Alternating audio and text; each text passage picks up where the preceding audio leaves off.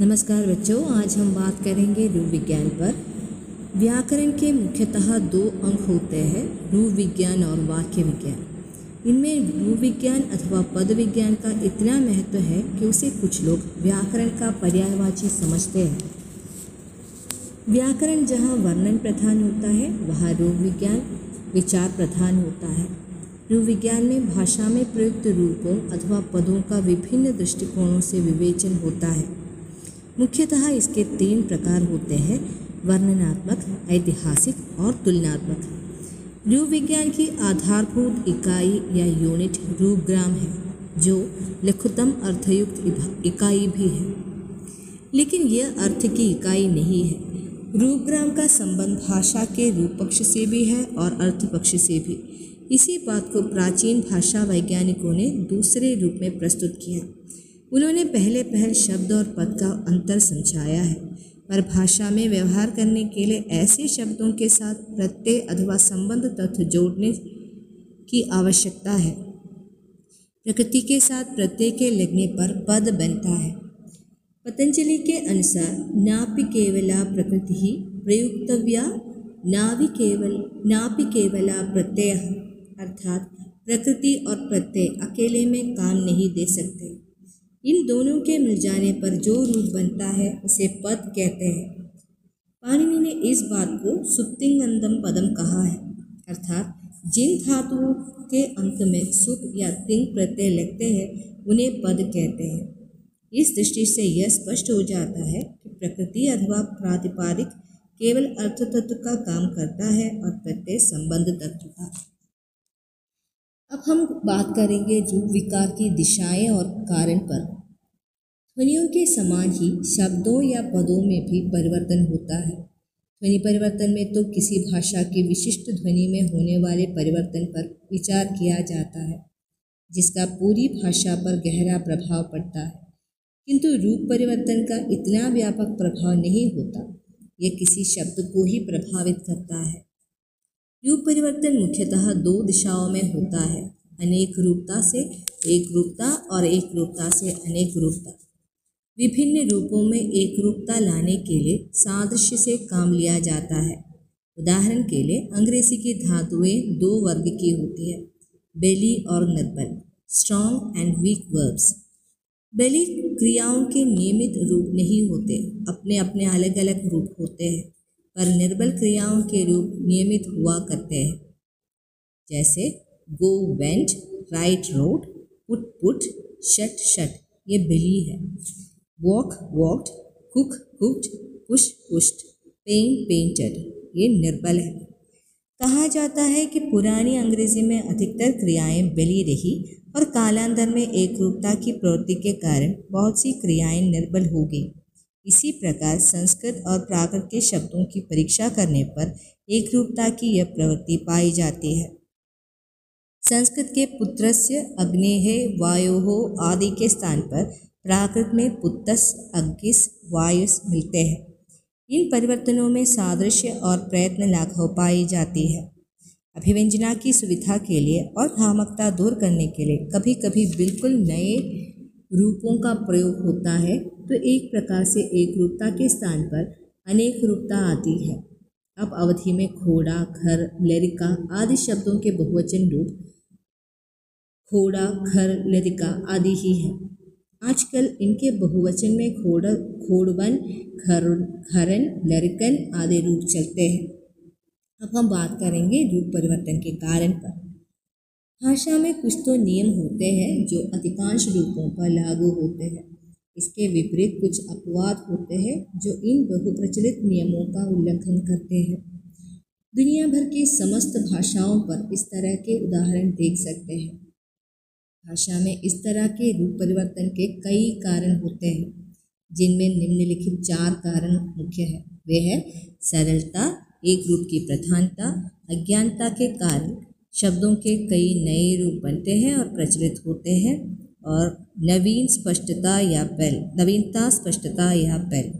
अब हम इस पर विशद चर्चा करेंगे। सरलता, भाषा में प्रचलित नियमित रूपों के साथ साथ अनियमित रूप, अपवाद के रूप में चले तो निश्चय ही भाषा का प्रयोग करने वालों के मस्तिष्क पर व्यर्थ का बोझा पड़ना स्वाभाविक है।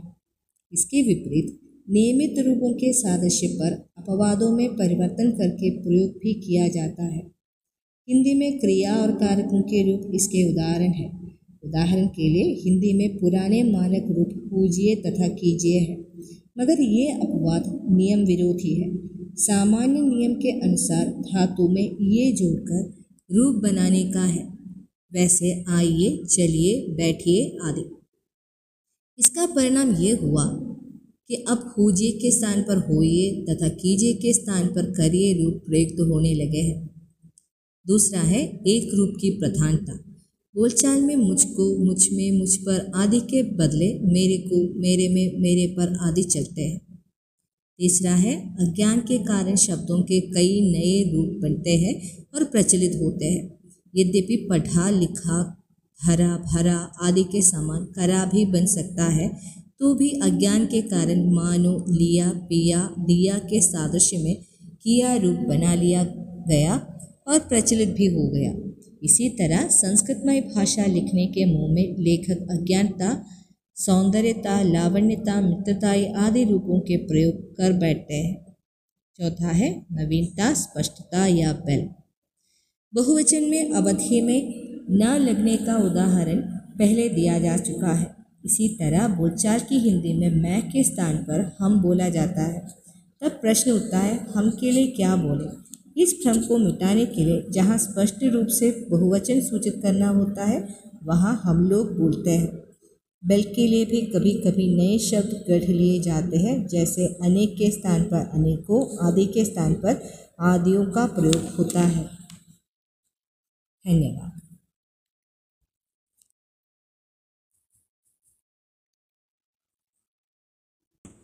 अब हम बात करेंगे रूप वैज्ञानिक कोटियों पर।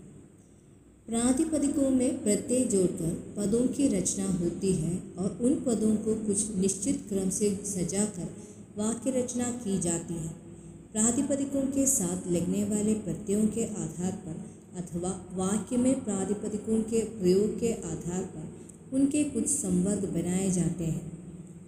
इन्हें रूप वैज्ञानिक कोटियाँ अथवा संवर्ग कहेंगे। संज्ञा, सर्वनाम, विशेषण, क्रिया क्रिया विशेषण संबंध सूचक, योजक, द्योतक आदि मुख्य रूप वैज्ञानिक संवर्ग है। व्याकरणिक कोटियाँ। रूप वैज्ञानिक संवर्गों के अंदर व्याकरणिक दृष्टि से कुछ वर्ग बंधन होते हैं, उन्हें व्याकरणिक कोटियाँ कहते हैं।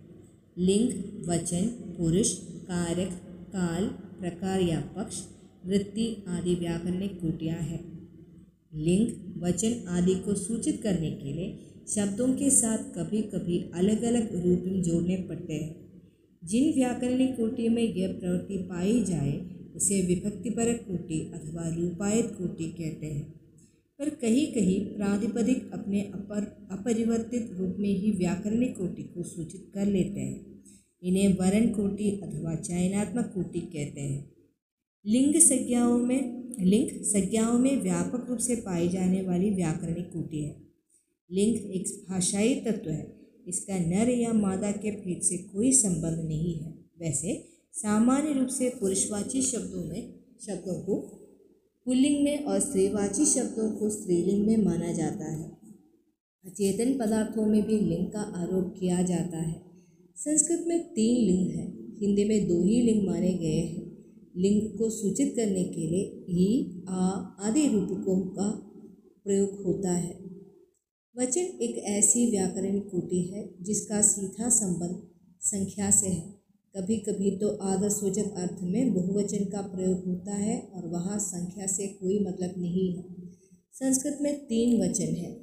हिंदी में दो ही वचन माने गए हैं, एक वचन और बहुवचन।